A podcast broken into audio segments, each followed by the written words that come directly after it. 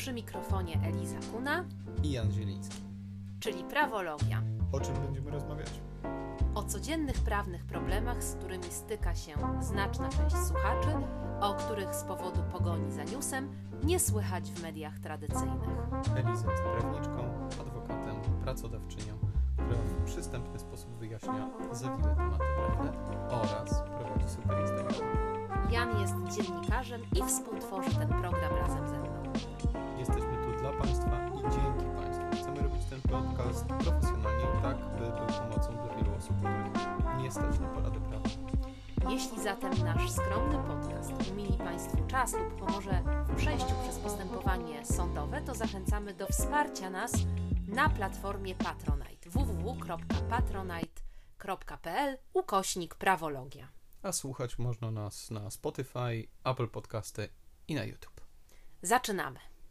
Dzisiaj Eliza przysłała mi super temat e, do rozmowy. Temat, na który czekałem bardzo i chyba większość e, słuchaczy również. Temat dla odmiany bardzo wesoły. Otóż, proszę Państwa, rozwód z winem. E, Mamy dzisiaj temat rozwód z winem i to jest chyba najweselszy temat, jaki dzisiaj będziemy, jaki do tej pory mieliśmy. Jako e, wieloletnia abstynentka nie wiem o czym mówisz. No taki temat był tutaj, rozwód z winem. Oczywiście chodziło o rozwód z winą. Temat, A, który Z winą, czyli już nie będzie wesoło. No, e, czyli wracamy na dobre, stare tory. Rozwód z winą. To jest temat, który rozgrzewa do czerwoności e, właściwie i uszy, i umysły wszystkich osób, które e, uczestniczą w sprawach rodzinnych, dlatego że mm, nie wiem, czy jest to cechą charakterystyczną Polaków, e, czy po prostu wynika z emocji, które ludzie przeżywają, kiedy się rozwodzą, ale ta potrzeba dążenia do udowodnienia drugiemu małżonkowi, że to jego odpowiedzialność, że się rozstaliśmy, to on ponosi winę za ten rozwód, e, to on musi usłyszeć od sądu kilka ciepłych słów, że e, zawinił w rozpadzie małżeństwa. Ta potrzeba w nas, e, Polakach, w osobach, które się rozwodzą, jest bardzo silna i obserwuję to przez wiele lat praktyki. Widzę, że mm, ludzie przychodzą z takim ogromnym poczuciem żalu, krzywdy i mają nadzieję, e, że w sądzie ktoś im zadość uczyni e, za doznane e, właśnie nieprzyjemności od drugiego małżonka. Czyli w Polsce można żądać e, winy w rozwodzie. Tak, choć jest to jeden z niewielu systemów prawnych, e, w których taka możliwość istnieje. Na przykład w Niemczech e, nie jest w ogóle znane postępowanie e, z winą e, i nie ma e, w żadnej mierze możliwości, aby mm, takiej winy dochodzić. E, Wszystkie rozwody są bez orzekania o winie. Niemiecki ustawodawca przyjął założenie, że to mm, no jakby oboje małżonkowie ponoszą odpowiedzialność za rozpad małżeństwa. W Szwajcarii na przykład e, rozwód musi być poprzedzony e, okresem separacji. E, Ten okres separacji e, no, musi być bodajże co najmniej roczny e, i dopiero wtedy można uzyskać orzeczenie o rozwodzie, natomiast też nie wskazuje się e, winnego rozpadu pożycia. E, W Polsce mm, mam wrażenie, że z powodu tego, że kodeks rodzinny powstał w latach 60. ubiegłego wieku, e, kiedy dopiero kobiety wchodziły na traktory i e, dopiero emancypowały się i pracowały zawodowo. Mm, Z tego powodu właśnie rozwód z winą istnieje. W większości przypadków, e, właściwie historycznie, służył on e, alimentacji tego małżonka pokrzywdzonego, najczęściej niepracującego lub gorzej zarabiającego. W domyśle była to e, kobieta. E, Miał być e, rozwód z winą i alimentacja, która za tym idzie, miała być e, wynagrodzeniem za lata poświęcone rodzinie, rezygnację z pracy zawodowej, czas poświęcony wychowaniu dzieci. Przecież pamiętajmy, że e, wcześniej e, nie było tak szeroko dostępnej opieki żłobkowej czy przedszkolnej e, i w klasycznym założeniu rozwód z winą miał być właśnie mm, pewnym zadośćuczynieniem dla kobiety, która na przykład po wielu latach życia, braku pracy zawodowej, braku uprawnień do renty czy emerytury, mogła starać się o winę męża, kiedy ten na przykład, już mówiąc bardzo stereotypowo, e, zostawił żonę dla e, innej, młodszej e, kobiety. bądź no, starszej. Ale zdarza się też tak, że to e, kobieta zostawia męża. No ale to za chwilę, bo co daje rozwód z winą? To znaczy, wspomniałaś o alimentach. Czy jeżeli ja rozwodząc się udowodnię, że to jest wina żony, oznacza, że nie będę musiał płacić alimentów? Bo zwracam uwagę, że alimenty nie są na żonę, a na dzieci, jak dowiedzieliśmy się z y, odcinka wcześniejszego. No właśnie, dotykamy tutaj kilku ważnych kwestii. Zacznę od tego, że rozwód daje satysfakcję e, moralną, tak to nazwijmy, choć powiem szczerze, że po wielu latach bojów sądowych nie jest ona tak e, gigantyczna, jakby się komuś mogło wydawać w chwili rozstania. Daje też prawo do żądania alimentów przez małżonka niewinnego od małżonka wyłącznie winnego. Co to oznacza? To oznacza, że ten małżonek niewinny może starać się, aby wyrównano mu poziom życia e, w stosunku do tego poziomu, jaki dotychczas wiódł e, właśnie e, z żoną czy z mężem.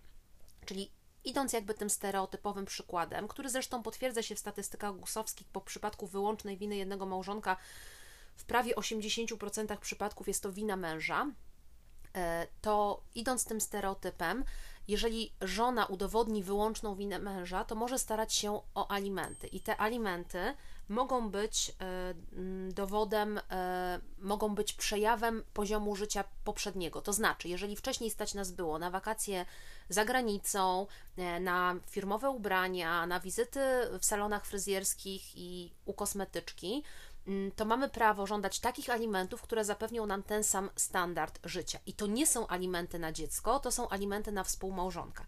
I tu ciekawa i bolesna informacja dla tych, którzy właśnie są wyłącznie winnymi, że te alimenty są dożywotnie. Czyli jeżeli rozstajemy się w wieku 30 lat, to może być tak, że mąż będzie płacił na żonę przez kolejnych 50 lat życia. Wyjątkiem są sytuacje, kiedy oczywiście zajdzie jakaś istotna zmiana stosunków, czyli na przykład kiedy ta żona podejmie pracę, albo kiedy mąż e, na przykład e, straci tę pracę lub e, nie życząc tego nikomu zachoruje, lub też kiedy ten małżonek niewinny, który otrzymywał alimenty, zawrze kolejny związek małżeński. Co to oznacza? To oznacza, że tak naprawdę ta batalia o rozwód z winą jest batalią o gigantyczne pieniądze. Bo jeżeli przyjmiemy założenie, że na przykład te alimenty wyrównawcze wynoszą 3000 zł miesięcznie, to w skali roku to jest 36 tysięcy, ale jeśli mamy kolejnych 40 lat alimentacji, to my rozmawiamy już o kwotach milionowych. Dlatego tak bardzo rozgrzewa e, umysły e, właśnie to orzekanie o winie. Czyli to nie tylko satysfakcja, ale też gigantyczne pieniądze tak naprawdę, tak? Tak, oczywiście w przypadku, kiedy tę winę uda się udowodnić i w przypadku, kiedy faktycznie ten poziom życia małżonków przed rozstaniem był wysoki. A co w sytuacji takiej, kiedy ja jestem bardzo dobrze zarabiającym mężem, który został zdradzony przez żonę, która zarabia gorzej i ja ją, e, ja się chcę z nią rozwieść i ja od niej, czy też od sądu żądam, żeby to ona była tą jedynie winną stroną, czego ja mogę dochodzić? Co mm. mi daje taki e, rozwód e, z winą? Możesz e, dochodzić oczywiście tych alimentów z winy żony, one ci dają gwarancję, że twoja żona nie zażąda alimentów od ciebie oraz e, właściwie niewiele więcej poza satysfakcją, dlatego że jeżeli żona znacznie mniej zarabiała, no to trudno mówić tutaj o wyrównaniu poziomu życia. Są takie pojedyncze orzeczenia Sądu Najwyższego, które wskazują, że e, wina w rozwodzie przekłada się na nierówny podział majątku, ale takich orzeczeń jest dosłownie kilka. I ja bym za bardzo do tej koncepcji się nie przywiązywała. Dlaczego? Dlatego, że nie każda wina przekłada się na nierówny podział w rozwodzie. Dlatego, że zupełnie inaczej będziemy mówić o sytuacji, w której jeden z małżonków na przykład miał e, problem z hazardem i był uzależniony od hazardu i przez wiele lat nie tylko nie przysparzał tego majątku, ale go trwonił. Wtedy, jeśli sąd orzeka taką wyłączną winę. Czy uzależnienie od zakupów też wchodzi w grę? Nie spotkałam się w orzecznictwie, ale nie wykluczam, że w przypadku, kiedy byłby to realny zakupoholizm i zakupy, mm, bardzo rozbieżny poziom wydatkowania pieniędzy przez oboje małżonków, czyli przykładowo mm, stereotypowy mąż żyje skromnie, e, nie wydaje pieniędzy na ubrania, buty e, czy inne gadżety, bo na przykład mężczyźni mają tendencję do zakupu gadżetów elektronicznych a ta kobieta wydatkuje ponad miarę więcej niż zarabia, e, zadłuża się, zaciąga pożyczki, kredyty, kupuje na raty, to pewnie wtedy też mogłoby być to winą, która się przełoży na podział majątku. Natomiast w przypadku, kiedy jest to wina, która no jest na przykład z powodu zdrady małżeńskiej i ta zdrada nie wiązała się z wieloletnim finansowaniem kochanki, tylko była jakimś tam incydentem, to raczej bym e, nie uważała, że jest to tego rodzaju wina, która przekłada się na podział majątku. Czyli nie liczmy na to, że dostaniemy więcej z naszych kont bankowych, akcji, funduszy czy domu, E, z racji tego, że udowodnimy winę drugiego małżonka. I tu w ogóle dochodzimy do zagadki, dlaczego tak jest, że mm, większość rozwodów z wyłącznej winy jest z winy mężczyzny. Z dwóch powodów. Po pierwsze, mężczyźni często tej winy kobiety nie żądają, bo szkoda im czasu, energii na to, żeby E, powoływać świadków, e, próbować tę winę udowodnić, a po drugie po prostu im się to nie opłaca, bo szkoda inwestować czas, pieniądze, e, energię, czekać w ogóle na ten rozwód kilka lat, po to tylko, żeby usłyszeć, że żona jest wyłącznie winna. Dlatego z reguły o tą winę żąda małżonek E, tej winy żąda małżonek mniej zarabiający, a ponieważ, jak powszechnie wiadomo, kobiety statystycznie zarabiają mniej niż mężczyźni, dlatego to im się bardziej tej wyłącznej winy opłaca żądać. To już wiemy, co nam daje i że to tak naprawdę ta mniej zarabiająca osoba próbuje wyciągnąć kasę od tej więcej zarabiającej osoby, skoro już tak mówimy statystycznie, to nie będziemy podawać płci. E, ale jakie trzeba mieć dowody, żeby uzyskać taki wyrok? Mhm. E, tutaj ogranicza nas tylko e, czas, budżet i fantazja, tak bym powiedziała, dlatego że e, takich dowodów może być nieskończona ilość. Wszystko zależy od tego, na czym polega ta wina. Najczęstsze trzy przypadki winy to jest zdrada małżeńska, uzależnienie najczęściej od alkoholu drugiego małżonka albo przemoc. Przy czym pojęcie przemocy bardzo ewoluowało w ostatnich latach. E, I teraz e, no, za przemoc można uznać bardzo wiele zachowań, e, które przejawia drugi małżonek. W przypadku zdrady małżeńskiej nie jest konieczne dostarczenie sądowi filmiku czy zdjęć obrazujących pikantne szczegóły życia intymnego naszego współmałżonka z kochanką bądź kochankiem. Wystarczą screeny SMS-ów, zdjęcia z WhatsAppów, korespondencja, która tworzy tak zwane pozory zdrady. Czyli jeżeli mój mąż pisze, do e, świeżo poznanej w pracy koleżanki. Jesteś piękna, myślę o tobie, marzę, żebyśmy się spotkali, jak ci minął dzień kwiatuszku, to może to być już przez sąd uznane za przejawy jego winy w rozpadzie pożycia. No nie, no to jest trochę przegięcie, no. No to przepraszam, no, to już nie można kwiatuszku do znajomej napisać? E, wszystko zależy od tego, na co się umawialiśmy. A jak piszemy kwiatuszku systematycznie do wszystkich? Bo e. taki mamy styl literacki. To zależy, czy rozwodzimy się w Siedlcach, czy w Warszawie. Powiem tak. Im bardziej na wschód, tym mniej e, sądy są liberalne, jeśli chodzi o nazywanie kwiatuszkiem wszystkich koleżanek z bloku, z sąsiedztwa, z tramwaju i z pracy miałam taki rozwód, w którym próbowałam wykazywać, że e, mężczyzna po prostu był taki figlarny, zalotny, radosny, miał e, bardzo nietypowe.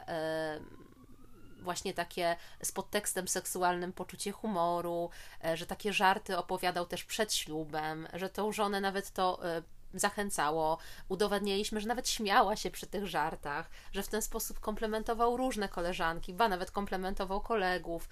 Niemniej e, na wschodniej ścianie Polski tego rodzaju żarty nie spotykają się z uznaniem sądu i są traktowane jako przejaw nielojalności małżeńskiej, który może wprawić w zakłopotanie drugiego małżonka. Ale już w liberalnej Warszawie być może ta linia argumentacji miałaby jakieś szanse powodzenia. Ale oczywiście już nie trywializując trochę tych, tych sytuacji zdrady małżeńskiej, Niewątpliwie. Nie, to jest dosyć ważne, bo oczywiście jeżeli mamy filmik e, i e, jest, są tam na tym fi filmiku pikantne, jak ładnie to określiłaś, e, intymne życie nasze pikantne, to jest wszystko jasne, ale jeżeli e, osoba, która myśli sobie, może ja będę szczęśliwsza trochę bez niego, a jak on ma mi płacić do końca życia, to ja już jestem ustawiona. Tak naprawdę nic nie muszę robić to wystarczy, że e, zrobię zrzut ekranu, jak on napisał do kogoś, e, jak ci minął dzień kwiatuszku. No i tak naprawdę jestem ustawiona, bo mówimy o milionach złotych, tak? No, oczywiście sąd nie jest taki mało wyrafinowany i pewnie będzie ten SMS o kwiatuszku osadzał w szerszym kontekście.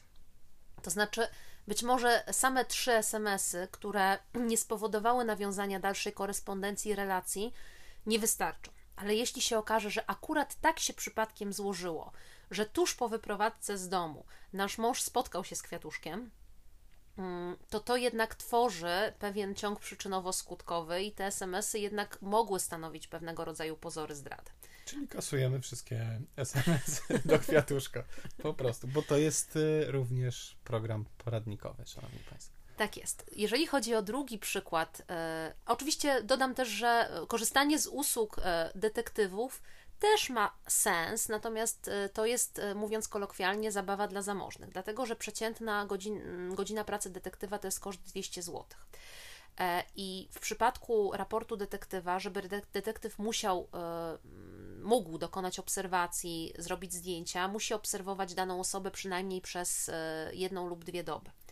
To oznacza, że przeciętne rachunki za detektywa oscylują w granicach od 5 do 10 tysięcy złotych, żeby taki raport powstał, a czasem nie jest to konieczne. Czasem na przykład e, nawigacja, która świadczy o tym, że mąż w godzinach wieczornych czy nocnych wychodzi i nocuje w innym miejscu zamieszkania, plus właśnie te SMS-y, plus zeznania świadków, e, są dostatecznym dowodem na to, żeby tę winę udowodnić. Ale nie chcę już e, tworzyć wrażenia, że to właściwie e, chodzi tylko o e, zbliżenia intymne i relacje pozamałżeńskie, bo bardzo wiele rozwodów z wyłącznej winy drugiego małżonka jest opartych właśnie na tych pozostałych przesłankach, czyli na przesłankach uzależnienia bądź przemocy.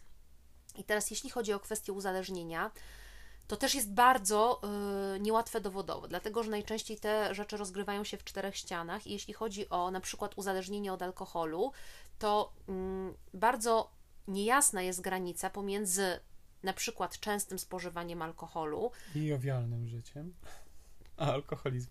Tak, y, jeżeli ktoś... Czyli jak ktoś pije rum o 13, to niekoniecznie jest alkoholikiem, może być po prostu piratem. może być piratem, ale wtedy sąd zadaje sobie takie proste pytanie: jak to się przekłada na moje życie rodzinne? I teraz, e, jeżeli wjedziemy standardowe życie rodzinne, tak bym to ujęła, czyli na przykład nasze dzieci korzystają z obowiązku szkolnego e, i trzeba je odebrać albo zawieźć na zajęcia albo e, trzeba uczestniczyć w zebraniach rodzicielskich, albo po prostu życie nas E, prowadzi na przykład w ten sposób, że mamy szereg wizyt lekarskich, wizyt u psychologów i po prostu musimy funkcjonować jako rodzic, no to picie rumu o 13 E, nawet jeżeli sąd nie może zdiagnozować alkoholizmu, to może stwierdzić, że jest to tak zwane e, spożywanie alkoholu, które jest szkodliwe społecznie, czyli ono jakby wpływa na funkcjonowanie naszej rodziny. I nawet jeśli nie stwierdzimy e, zero-jedynkowo, czy ta osoba jest alkoholikiem, czy nim nie jest, to tego rodzaju spożywanie alkoholu może być przesłanką w rozpadzie pożycia. Czy inne uzależnienia? Teraz ostatnio mówi się dużo o uzależnieniu od na przykład grania na automatach E, Urząd Skarbowy też wydał e, grubą kasę na to, żeby pokazać, że uzależnić można, można się od gry w Scrabble, co mnie zawsze śmieszy, e, bo pokazuje tylko naiwność urzędników, ale temat jest poważny. Czy tego typu uzależnienia również, czy mówimy tylko o tych ciężkich uzależnieniach, właśnie alkohol, narkotyki? Ja bym powiedziała w ten sposób. Alkohol w Polsce jest zmorą społeczną i mimo wielu kampanii społecznych na ten temat, E, cały czas nie doceniamy roli alkoholu w e, funkcjonowaniu społeczeństwa i rodzin w Polsce i powszechne przyzwolenie, heheszki, reklamy piwa bezalkoholowego, zaangażowanie celebrytów, różne instagramowe kampanie i tak dalej dotyczące spożywania alkoholu, sięganie po niego coraz w młodszym wieku, picie alkoholu przez młodzież, festiwale sponsorowane przez firmy alkoholowe i tak dalej, to powoduje daleko idące konsekwencje społeczne także dla funkcjonowania rodzin. E, więc e, ja bym cały czas e, stawiała mm, jednak jako przyczynę rozpadu pożycia małżeńskiego, jeżeli chodzi o używki, alkohol na miejscu pierwszym. Niemniej, wszelkie inne nowe używki też zaczynają dominować i zaczynają odgrywać istotną rolę w, tym, w tej układance. Na pewno narkotyki są dość trudne dowodowo, dlatego że nikt powszechnie nie chwali się spożywaniem narkotyków. Często ta korespondencja na przykład z dealerami jest kasowana, wiadomo, że jest to półświatek, także dużo trudniejsze dowodowo jest udowodnienie uzależnienia od narkotyków. Natomiast e, ja bym zauważyła też taką rosnącą tendencję w problemie związanym z uzależnieniem od leków.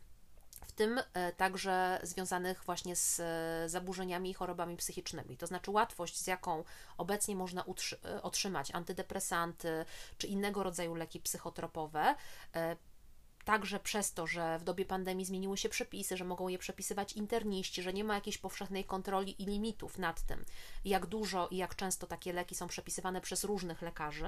Nie wymaga to stałego leczenia psychiatrycznego, e, można za każdym razem iść do innego lekarza. To jest coraz większy problem społeczny. Ja znam małżeństwa, które rozpadły się z tego powodu, że drugi małżonek właśnie e, miał mm, no, taką tendencję do zażywania tych leków ponad miarę i w niekoniecznie uzasadnionych medycznie sytuacjach. Natomiast. A z czym się to wiązało? To znaczy, no... Że był apatyczny, że na przykład spał do 12, że nie podejmował pracy, że przebywał na zwolnieniach lekarskich. E, znam Czyli taki to... przypadek, że powodował wypadki samochodowe na przykład. Czyli mówimy o całym tym zestawie zachowań, o których o którym mówiliśmy wcześniej, czyli wpływających na życie rodziny po prostu. Tak.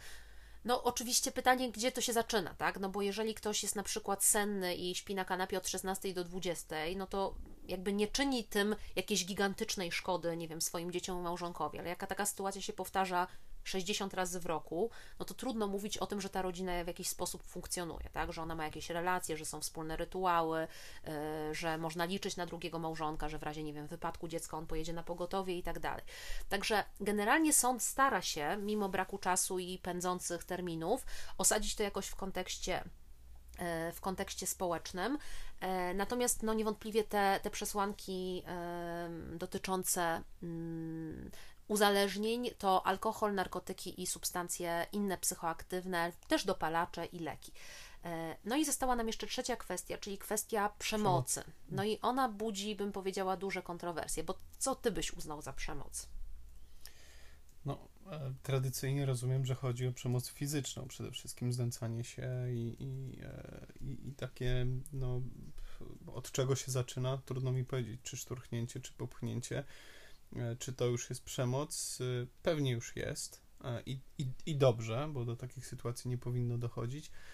Pytanie tylko, czy skoro nie można napisać kwiatuszku, to nie można napisać w SMS-ie w emocjach czegoś negatywnego, co również za przemoc zostanie uznane. Hmm. E, zacznę od tego, że pewnie wszyscy pamiętają, którzy są starsi niż 25 lat, e, kampanię w latach 90., bo zupa była zasłona i bodajże kobietę z podbitym okiem. I to jest takie klasyczne wyobrażenie przemocy, jakie mamy w w, no, w takich e, i mediach, i, i w naszej głowie. Natomiast e, teraz ta definicja przemocy jest bardzo szeroka i ona obejmuje też przemoc psychiczną, przemoc ekonomiczną, e, przemoc seksualną i ona jest niezwykle trudna dowodowo. Ona jest niezwykle trudna dowodowo z dwóch stron, to znaczy dla tego, który chce ją udowodnić i dla tego, który się broni.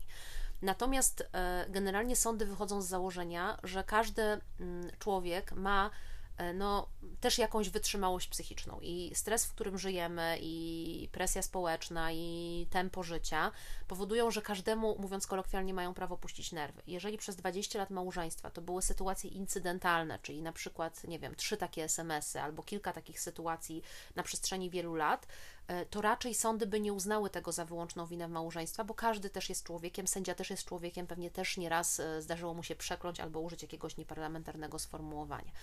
Natomiast e, jeżeli to jest e, cyklicznie powtarzające się poniżanie drugiego małżonka, które ma szerokie przejawy, czyli SMS-y, e, wyzwiska, krzyki, w towarzystwie zachowania, które mają na celu zdeprecjonować tego małżonka, no to sąd bada też nasilenie takich zachowań. Z reguły jest tak, że ta przemoc też eskaluje, czyli ona zaczyna się od małych jakichś takich przejawów, E, i ona się e, zmienia, rozszerza w czasie.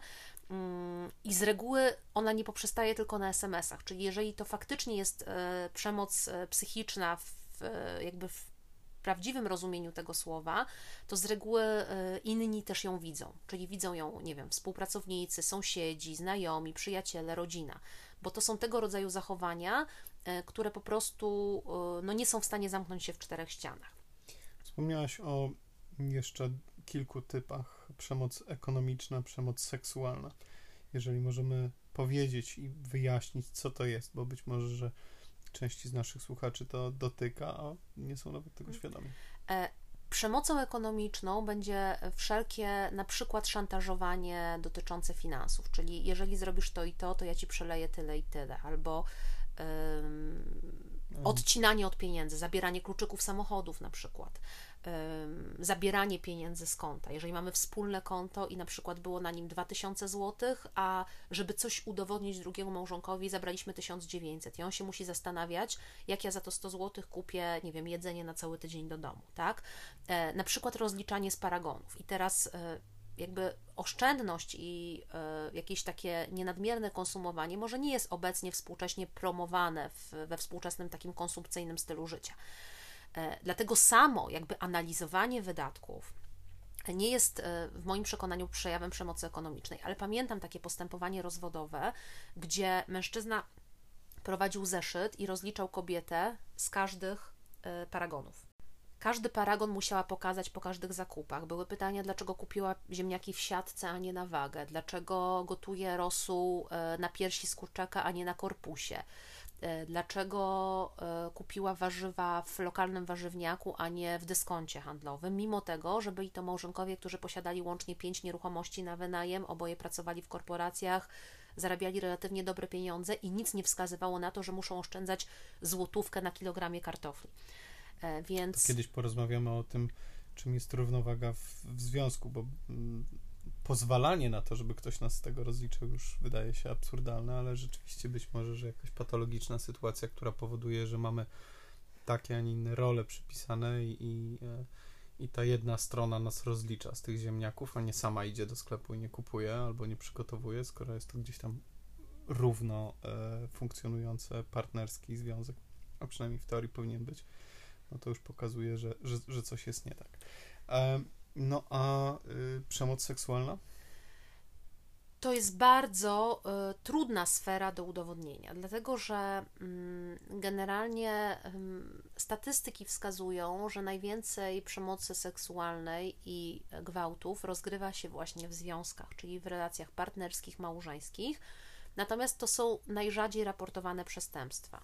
To znaczy, y, ta granica jest bardzo trudna do określenia i przede wszystkim trudna do udowodnienia, natomiast wszelki brak zgody drugiego współmałżonka na określony rodzaj współżycia bądź współżycie w ogóle i przekroczenie tego braku zgody, nieposłuchanie e, tego nie, jest traktowane jako przemoc seksualna. Problem Czy jest. Przemocą seksualną jest również zarząd, no bo mówimy o tym, że zmuszanie do seksu jest przemocą seksualną i to raczej pewnie w dużej e, części dotyczy mężczyzn, którzy wymuszają na kobietach. A co z powstrzymywaniem od seksu? Czy to też jest przemocą seksualną? Czyli zarządzanie seksem, ja nie będę, dopóki nie kupisz mi futra, albo ja nie będę, dopóki e, cokolwiek. Czy to też jest przemoc seksualna? To nie jest przemoc seksualna, ale to jest e, odmowa współżycia, która też może być przesłanką winy w małżeństwie. Czyli jakby brak współżycia seksualnego spowodowany e, postawą jednej ze stron e, też może być poczytany za winę albo współwinę w rozpadzie małżeństwa. Mm, natomiast znowu jest to kwestia bardzo trudna dowodowo. Jeśli nie ma na to SMS-ów albo nagrań rozmów między małżonkami, e, to rzadko się udaje z tego powodu udowodnić winę. Powiem tak, bardzo częstym kontrargumentem moich klientów jest na zdradę małżeńską jest właśnie, bo ona nie chciała współżyć. Ja mówię znakomicie, tylko że pana zdrada małżeńska jest udowodniona nagraniami, SMS-ami, zdjęciami, lokalizacją, raportem detektywa. Natomiast fakt, że pana małżonka odmawiała współżycia, jest nieudowodniony. Znaczy, gdybyście mieli SMS-y, że poszukajmy pomocy seksuologa, pan tego seksuologa umawiał, ona odmawiała y, wizyty u specjalisty, to wtedy mamy jakieś argumenty na to, żeby żądać współwiny. Dlatego, że nie powiedzieliśmy sobie o jednej najważniejszej strategicznej rzeczy, że w przypadku, kiedy mamy rozwód z winy, czyli jeden małżonek żąda winy drugiego, nie jest największym i najtrudniejszym zadaniem obronić się przed tą winą. Ba, w większości przypadków należy ją przyjąć. To znaczy uznać, że być może ja też jestem winny za rozpad tego pożycia. Największą sztuką i zadaniem w takim procesie jest udowodnić współwinę drugiego małżonka. Tak, aby w konsekwencji tego trudnego postępowania doprowadzić do rozwodu z winy obojga małżonków. I to jest cała sztuka i cała batalia w sądzie. Czyli nie udowadniam, że ja nie napisałem do mojej koleżanki kwiatuszku. Ja próbuję udowodnić, dlaczego szukałem atencji, e, zainteresowania na przykład innych kobiet, moich koleżanek z pracy. Bo moja żona za dużo pracowała, bo wyjeżdżała, bo nie okazywała mi uwagi, bo była pracocholiczką, nie wiem, bo była uzależniona od leków i tak dalej, tak? I w ten sposób próbuję jakby tę równowagę przywrócić i udowodnić właśnie winę obojga małżonków. Dużo sobie powiedzieliśmy o tym, co nam to daje, jakie trzeba mieć dowody, jakie są grupy, że tak powiem, tych y, miejsc, gdzie, gdzie szukamy tej winy. No ale nadal chcemy, a może niepotrzebnie, czy na przykład alimenty, e, moż, y, czy, czy można uzyskać alimenty bez tej winy? Można w bardzo nietypowych sytuacjach. To znaczy, Polskie prawo zezwala żądanie alimentów przy rozwodzie bez orzekania o winie tylko na 5 lat, czyli są to alimenty ograniczone czasowo i tylko w przypadku niedostatku małżonka, który tych alimentów żąda. Przez niedostatek rozumiemy skrajną sytuację, czyli brak pracy, chorobę, często chorobę przewlekłą, nieuleczalną, bardzo niską rentę, na przykład z powodu niezdolności do pracy, czy skrajnie niską emeryturę. Takich przypadków alimentów w niedostatku, które ja na bazie mojej wieloletniej e, praktyki kojarzę, to znam dwa lub trzy. To są orzeczenia niezwykle rzadkie, w bardzo dużej dysproporcji zarobkowej i właśnie w sytuacji, w której doszło do rozwodu z winy obojga małżonków lub bez orzekania o winie, a mimo to jeden był w bardzo trudnej sytuacji finansowej. Dobrze. A jak długo trwa taki proces e, w porównaniu do, do, do procesu bez orzekania winy, czy, czy też kiedy nie domagamy się, żeby uznać za winnego tę drugą stronę. Jeżeli chodzi o proces bez orzekania o winie, on najczęściej się kończy na pierwszym lub drugim terminie rozprawy. E, na pierwszy termin czeka się od 6 do 9 miesięcy, w niektórych sądach nawet rok.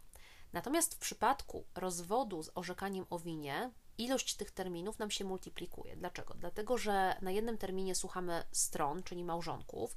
Przynajmniej e, każda ze stron powołuje około dwóch, trzech świadków Przesłuchanie dwóch, trzech osób to jest jeden termin rozprawy. Czyli jeżeli mamy świadków po obu stronach, to mamy dwa kolejne terminy rozprawy i z reguły mamy jeszcze jakiś termin kończący, który obejmuje ponowne przesłuchanie małżonków i mowy adwokackie. Biorąc założenie, że na każdy termin czeka się około 9 miesięcy, to w przypadku żądania, win żądania winy y, drugiego małżonka mamy 3 lata procesu w pierwszej instancji. I to I jest czy taki to już standard. tego detektywa i zapoznanie się przez sąd z tymi materiałami. E, czy, czy to się dzieje podczas rozpraw, czy poza rozprawami? Czy, czy to nam jeszcze, im więcej dowodów damy, to czy nam to jeszcze wydłuża o, o kolejne miesiące, lata? Sąd to nie jest piekarnia, w której, do której możemy przyjść codziennie i kupić inny rodzaj bułeczek. To znaczy, sąd oczekuje, że my wszystko, co mamy, zaserwujemy mu w pierwszym możliwym momencie w sprawie, czyli w odpowiedzi na pozew, w pozwie, dlatego że z reguły my już tych dowodów na winę nie, nie możemy tworzyć później, bo albo dochodzi do rozstania małżonków, albo przestają mieszkać razem, albo już dochodzi do rozpadu więzi, więc to, co się wydarzyło, to wydarzyło się z reguły do czasu rozpoczęcia procesu. Dlatego my wszystkie materiały dowodowe musimy zgłosić od razu, e, łącznie ze świadkami. Czasem zdarza się, że jakieś dodatkowe dokumenty w postaci SMS-ów czy nagrań dochodzą w trakcie trwania procesu, ale z tym materiałem generalnie sąd zapoznaje się poza rozprawami, czy też między rozprawami. Natomiast same rozprawy to jest już przesłuchanie stron i świadków. Czyli mówimy o kilku latach e, procesu. Mm, a koszty, e, czy, czy znacząco się różnią od e, kosztu postępowania bez winy? Ja bym powiedziała, że tak, dlatego że przede wszystkim, o ile nie różnią się koszty opłaty sądowej, która nadal wynosi 600 zł, to znacząco różnią się koszty pomocy prawnej. O ile przez rozwód bez orzekania o winie najczęściej jesteśmy w stanie przejść bez prawnika, o tyle w przypadku orzekania o winie, czyli powoływania tych skomplikowanych dowodów, przesłuchiwania świadków, zadawania im odpowiednich pytań, udowadniania współwiny drugiego małżonka, potrzebujemy pomocy prawnej. W Warszawie koszty prowadzenia rozwodu z winą wahają się od 5 tysięcy, nawet do kwot kilkudziesięciu tysięcy. Przy czym powiedziałabym przeciętnie, że musimy się liczyć z budżetem około 10, może 15 tysięcy, jeśli chcemy prowadzić ten wieloletni rozwód z winą. To podsumowując, czy warto i w jakich sytuacjach warto? Ja jestem przeciwniczką rozwodów z orzekaniem o winie. To nie znaczy, że ich nie prowadzę, bo prowadzę je często, ale uważam, że koszty emocjonalne, psychiczne, finansowe często nie są adekwatne do korzyści i ta nienawiść, która pączkuje między małżonkami, co najczęściej odbija się też na ich dzieciach, e, nie jest, może inaczej, korzyści w postaci alimentów, czy nawet tej satysfakcji moralnej, nie są na tyle duże, że warto angażować się emocjonalnie w trak, trudną rozgrywkę, która będzie nas angażować czasowo E, która będzie nas e, cały czas e, jakby przypominać nam o tym małżeństwie, o tych niepowodzeniach, kiedy będziemy musieli rozdrapywać te rany przez kolejne lata. Natomiast są sytuacje, kiedy nie ma wyjścia. To jest właśnie sytuacja dużej dysproporcji majątkowej obojga małżonków. Czyli jeżeli mąż był prezesem banku, a ja byłam na najniższej krajowej urzędnikiem państwowym. E, kiedy poświęciłam swoją karierę, bądź poświęciłem swoją karierę na rzecz rodziny, czyli nie pracowałem zawodowo, opiekowałem się dziećmi, dzieci nie chodziły do żłobka, przedszkola i na przykład moje uprawnienia emerytalne są nikłe, albo moja emerytura będzie wynosić 1000 zł. I na przykład współmałżonek zdradza po 20 czy 30 latach małżeństwa. Uważam, że takie skrajne sytuacje powodują, że trzeba e, tej winy zażądać, po to właśnie, żeby móc zapewnić sobie ten godny byt przez koń, do końca swoich dni, bo w końcu jest jakaś odpowiedzialność za e, jednak umowę, taki kontrakt, umowę cywilną, którą było i jest małżeństwo. A z Na... drugiej strony y, ja jako prezes banku, który rozwodzi się z e, dziewczyną, która pracowała powiedzmy jakkolwiek, na jakimkolwiek e, stanowisku, no i mam dowody na to, że przespała się ze swoim trenerem personalnym na przykład i jako ten prezes banku myślę sobie z winą czy bez winy. No i to, co mówisz, e, ten koszt emocjonalny, mówię sobie, ok, to, to bez winy. Na co e, dowiedziawszy się o tym, moja dotychczasowa żona mówi, to ja zarządzam, zażądam alimentów, bo teraz sobie przestanę całkowicie pracować. A co więcej, jego emerytura to będzie wiele tysięcy, a moja tylko kilkaset złotych, no bo już nie zostanę pewnie prezesem banku to czy mimo wszystko mi się to opłaca, żeby żądać tej winy, czy też nie? Nie opłaca ci się, dlatego że w przypadku bez orzekania o winie e, rozwodu alimenty są tylko przez 5 lat i to są alimenty z powodu niedostatku ale ten niedostatek musi być obiektywny, czyli e, ta żona prezesa, która zdradziła z trenerem personalnym, nie może po prostu położyć się na kanapie, zacząć leżeć i pachnieć i powiedzieć: Oto jestem. Bo jeżeli ma 15 lat doświadczenia zawodowego, wykształcenie, pracę w korporacjach, na menedżerskich stanowiskach, i zwolniła się bez większego powodu, to sąd nie przyzna jej tych alimentów, bo nie będzie badał jej obecnej sytuacji, tylko będzie badał jej możliwości zarobkowe i powie jej w ten sposób: może już menadżerem nie będziesz, może już tym prezesem banku też nie zostaniesz, ale pracę na takim poziomie, aby zaspokoić swoje podstawowe potrzeby, możesz podjąć. Więc ja uważam, że w takiej sytuacji temu prezesowi tej winy też się nie opłaca żądać. To chyba pokrywa e, cały temat e, rozwodów z winem i z winą. Dziękujemy, że e, Państwo nas wysłuchaliście. Zapraszamy na Patronite. I zachęcamy do słuchania nas na wszystkich e, platformach, na Spotify, na Apple Podcast i na YouTubie. I polecamy się z kolejnymi odcinkami. Do usłyszenia. Do usłyszenia.